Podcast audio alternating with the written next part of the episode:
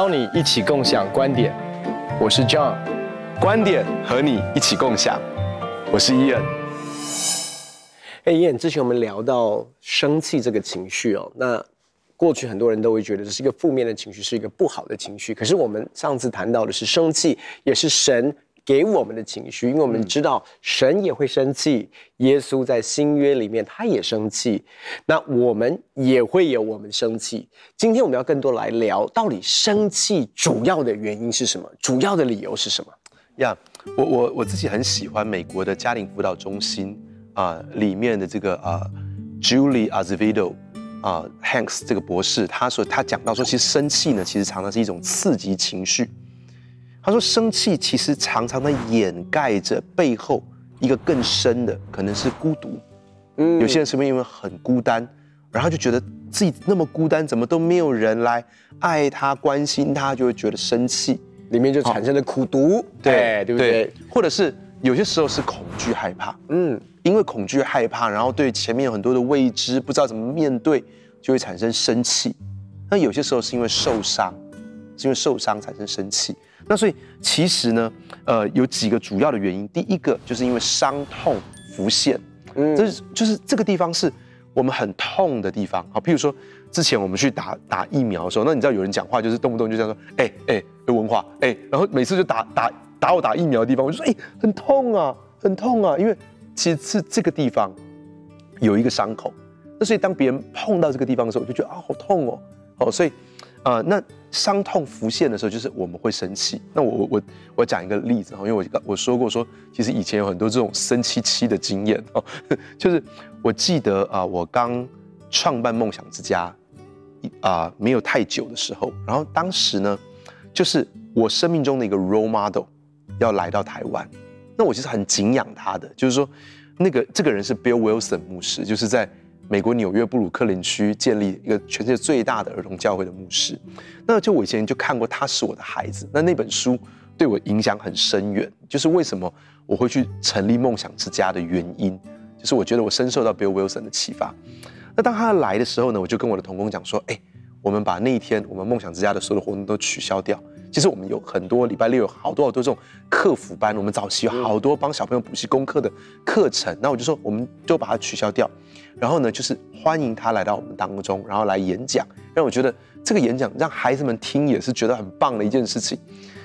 那可是其实那个时候快要考试了，所以我们当时就有一个英文老师。但是英文老师其实就是我从小，就是从他高中我就开始带他的一个英文老师。然后，然后他就他就说：“王哥，我觉得我们不应该停掉，因为孩子快要考试了。”然后我就我就说：“我觉得这些孩子，因为要停掉的是英文课，我说我觉得。”他们来听一个 美国牧师来讲，我觉得对他也很有帮助。就后来他就这样，他说：“王哥，我觉得你根本就不是为孩子最佳利益考量。”然后他讲出这句话的时候，然后我就真的，我就想说什么？我我我我创办了这个机构，然后我我这个你现在竟然说我不是为最佳利益考量？然后呢，我说我说你说什么？你可以再说一次吗？我我我以为听错，我说你可以再说一次吗？然后他就说，他就这样，他竟然这样手插胸口这样。然后他做这个动作，他这样，然后那个这个动作，我这当场我整个爆掉，我真的当场爆掉。我记得我真的我拍了桌子，然后我还摔我的手机，我就摔。然后你知道当时我的黑莓机，你知道那还是很久以前，就是黑莓机一摔就整个电池就飞出去，然后整个坏掉。可是后来呢，我过了一个小时之后，我就跟他道歉，我就跟他说，OK，如果你觉得不要停课，我们就不要停课吧。好，那那可是我后来回去，我就一直在想说，我为什么生这么大的气？那。我就我直觉的就是说，我觉得他不尊重我，连他自己都是我带大的孩子，然后这是我建立的机构，这是我所有一切都在为这些孩子设想，他怎么会觉得我不为孩子们想？那我就觉得他不尊重我。可是后来呢，我回去几个月之后，大概三四个月之后，我突然发现一件事情：我为什么那么大的生气？因为那个反应跟我爸爸是一样的。我爸爸动不动就会跟我说。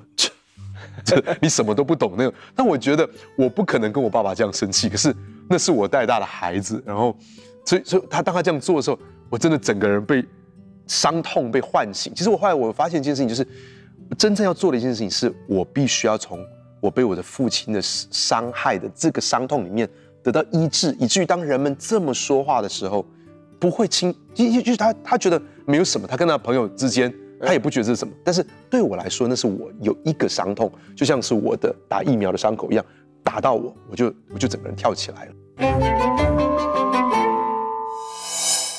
那其实圣经里面在撒母耳记上第二十五章里面讲到一个非常经典的一个例子哦。撒母耳记上二十五章其实讲到的就是大卫跟拿巴的故事。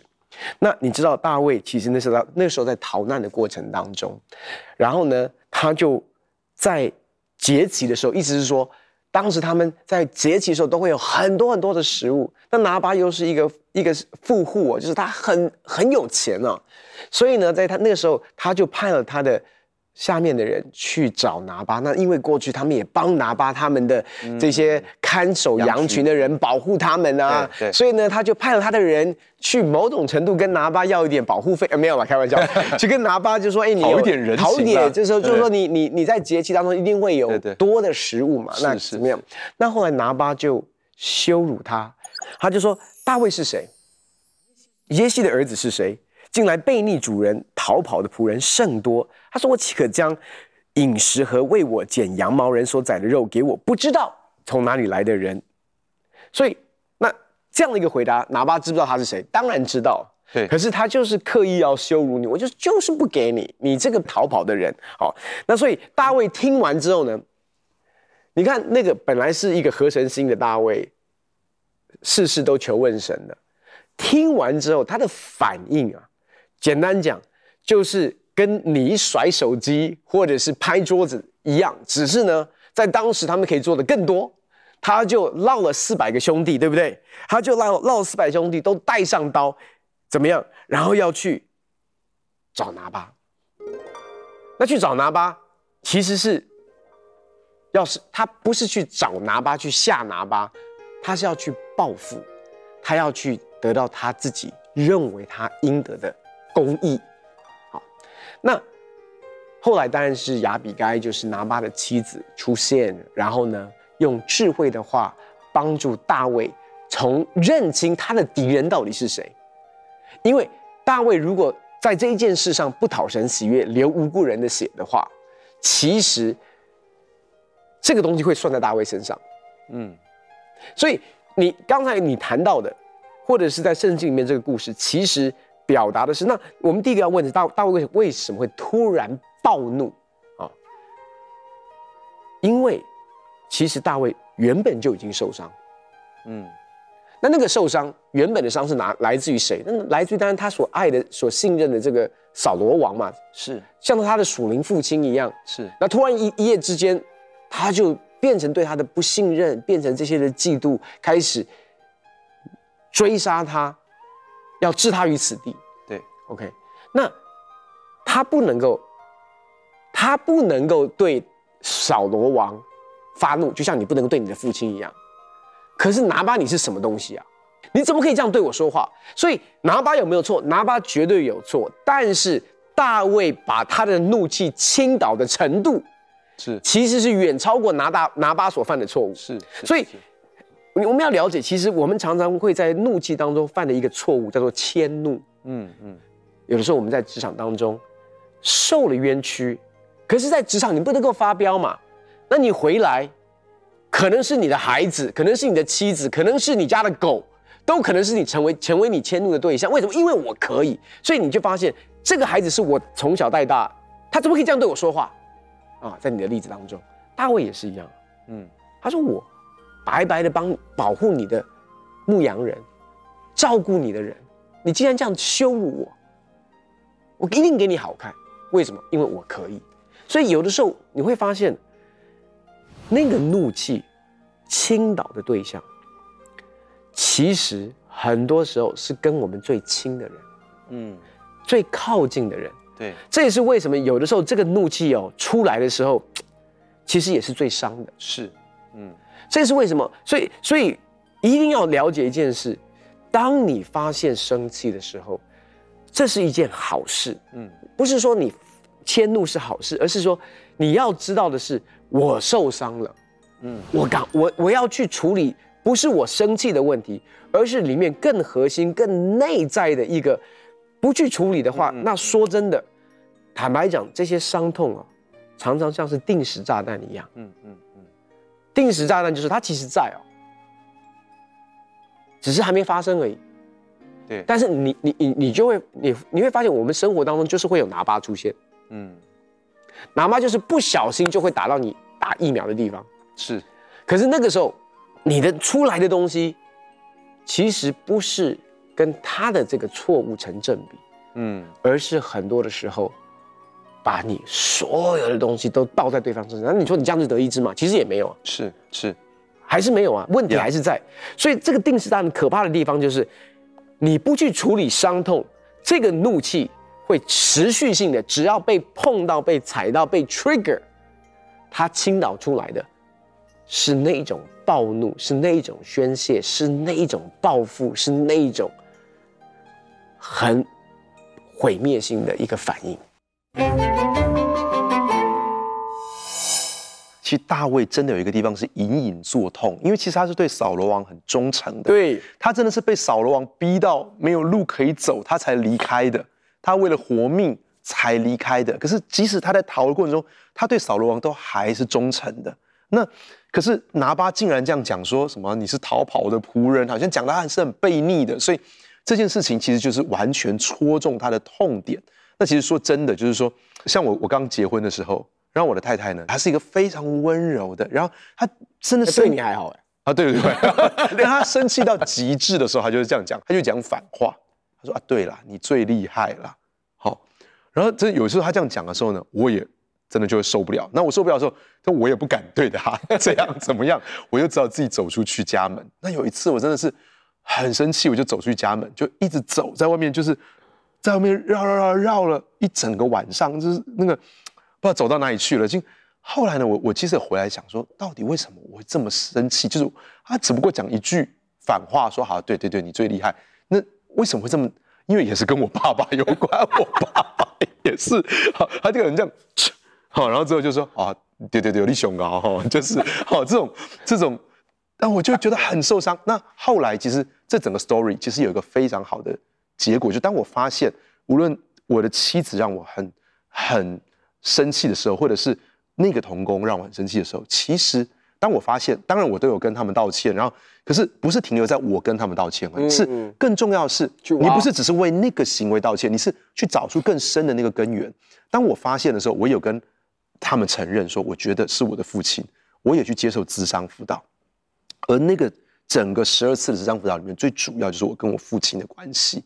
然后我也去接受 sozo 这件事情。当我们去处理我们最深刻的时候，其实它解决的永远不是只是不生气而已，而是真正会带来关系当中的合一。所以为什么我们需要去挖？所以生气为什么本身其实是有帮助的？所以你可以迁怒一次，是。”但是如果迁怒一次，你没有再下去挖的话，对，那我要说的是，这样的一个迁怒会越来越糟糕。是，而且人们也没必要要忍受你我们这样一直迁怒这件事情。所以就像刚才你所说的例子，我们通常迁怒的对象，一定是跟我们最靠近的同工，是，最靠近的家人，最亲密的朋友。所以常常在不知觉当中，其实我们是在伤害，嗯，我们最爱的人。是。是，所以迁怒这个东西，它就是一个不健康的一个生气。但是，如果它帮助我们去重视我们里面曾经有的伤痛，嗯，而之所以得到医治的话，那也是一个非常美的一个祝福，在这个背后，呀。Yeah. 所以，其实我真的是非常非常鼓励大家，就是说，很多时候我们在学关于，我们都在学控制怒气，就是我们曾经讲过说啊，对，要让这个呃前额叶皮质发挥功能，你可能要从心中。数一到十哈，有些人深呼吸三十秒，喝杯水，这些都是这些技巧方面都会真的会有帮助。从生理的角度上来说，真的会有帮助。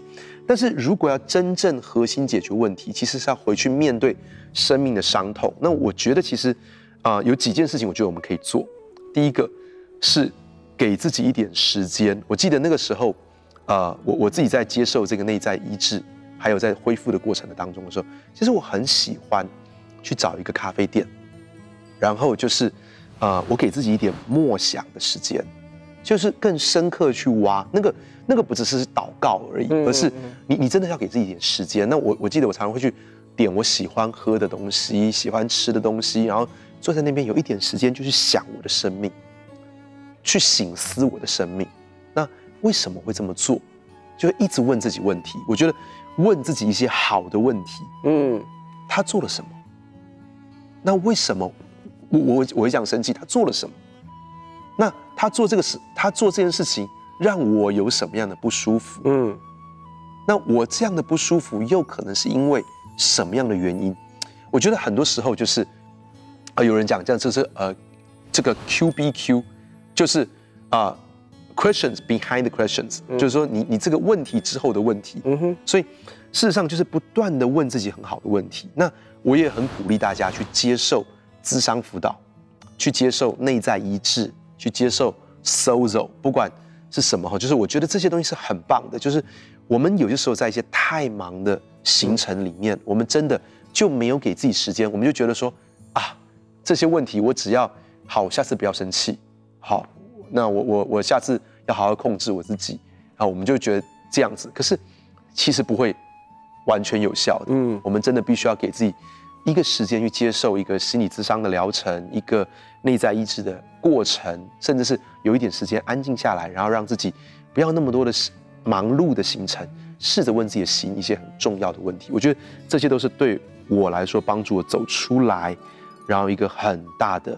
其实很多同工在这些年就说：“哦，我觉得文华哥你你跟几年前改变很多。”那其实改变很多真正的问题是跟我的内心。我觉得啊，我、呃、当内心得到医治、跟健康、跟整全的时候，我觉得。这个就会很自然而然，跟人的关系就会有所突破。不要把生气当作是一个负面的东西，也不要抗拒这样的一个情绪。其实这个情绪它本身可以帮助我们更认识我们自己，它也可以帮助我们去厘清我们心里面的一个状态。常常学习问自己这些问题是非常非常关键跟重要的。我到底在生气什么？那我为什么这么生气？那我知道对方做错了，可是我的生气的程度是否真的跟对方所做的是相等的？问题不是不要生气，我们常常讲啊，我生气了啊，我以后不要生气，我要给自己，我我我我要我要有更高的 EQ 啊，这这不是答案，不生气不是答案，因为你的答案如果是不生气的话，那你永远不会找到你真正的问题，因为你以为你以为生气是问题，我要再次说，生气不是问题，嗯，OK。但是生气可以帮助我们去找到真正的问题，Amen。所以如果生气帮助我们去重视我们里面原本已经有的问题，神的应许是什么？他要医治跟恢复我们。是，那那个医治恢复其实就是把那个定时炸弹从我们生命里面拆除。你要知道，我们一定会经历一些的伤痛，这是人生。嗯。可是最可怕的是，当我们没有去处理我们的伤痛，那个伤痛就成为仇敌魔鬼放在我们生命里面一个定时炸弹。而我要告诉你的是，它一定在我们生命当中会把我们带到一些的环境，就是有这些喇叭，然后那一种东西就是嘣，那个一炸哦，它其实有的时候不是只是炸到当事人，其实他炸到整个的家里是乌烟瘴气，所以炸到整个的教会，炸到我们的机构，炸到我们的工作。是，所以我要说的是，允许生气成为我们生命当中的一个 indicator，一个指标。嗯，那那个指标其实是，如果把我们带到神的面前，所以我我我就很喜欢亚比该跟大卫的一个互动，因为亚比该跟他说：“嘿，大卫，你忘记了神在你生命当中的呼召吗？你你怎么会以前都是伸冤在主，对不对？对，怎么今天变成你要自己伸冤？因为。”你是为主征战的，你从来不是为自己征战的哦。是。然后呢，他说有一天，当有一天你回头看这件事，你不要流无辜人的血，以至于你一生都是有污点。嗯。因为你会做王，他在提醒他：嘿，你有一个呼召跟命定，不要在这个东西当中卡住了。是。所以不要在你人生当中的伤痛里面卡住，以至于有一天你的迁怒会伤害你最爱的人。我自己有一个领受，就是我觉得现在在荧幕的前面，也许也有人，你真的觉得在某一次生气，然后你觉得你们的关系就完蛋了。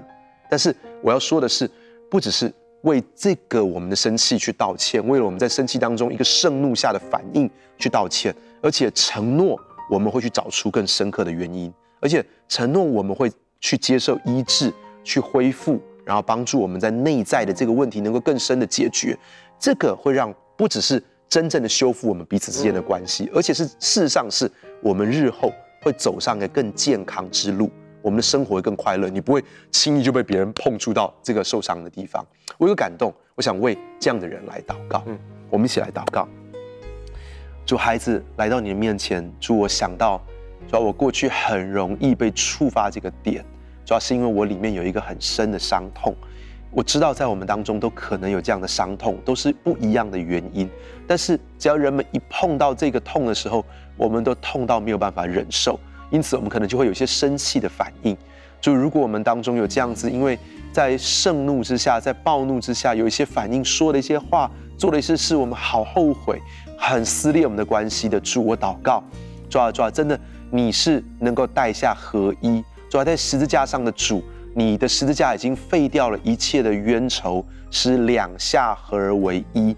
主，我祷告那个合一的工作在我们当中，主让我们不只是能够很诚恳的去面对，我们不是逃避，也不是为自己辩解，我们真的承认我们生命当中有这样的呃软弱，而且我们也愿意去找出我们生命中的根源，而且主，我祷告。主，你现在就来医治，你现在就来释放。主，让我们能够进到那个更喜乐、更自由的人生。主，让我们在这个关系的互动当中，能够有一个更真诚的连接，而不会轻易的被碰触到那个伤痛。主，我谢谢主。主啊，我们恳求你，主啊，你与我们同在，来进行这样的医治、释放、恢复的工作。主，我谢谢你。主，你能够更新跟改变我们。我们这样祷告，感谢奉主的名求。阿门，阿门。生气有很多的理由，一个最主要的理由其实是过去没有处理的伤痛。在大卫跟拿巴的事件当中，我们看见大卫其实在跟扫罗王的互动当中，扫罗王对他不公平的对待，其实已经伤了他的心，他却没有把这个带到神的面前，以至于当拿巴来，好像用一个羞辱他的方式，以恶报善的时候，他的整个的怒气。是倾倒在拿巴的身上，而且跟拿巴所做的完全不成正比。我们看见到的是，其实神借着这个机会，透过亚比该，帮助他去面对他生命当中曾经经历的伤痛。所以，当你有生气的时候，你要去想一想，是否对方只是不小心碰触到了，你没有去处理跟面对过去的伤痛。这是一个神来的邀请，邀请你。更健康，更得医治，更自由。很高兴跟你们分享我们的观点，也欢迎你在网络上面跟我们分享你的观点，共享观点。我们下次见。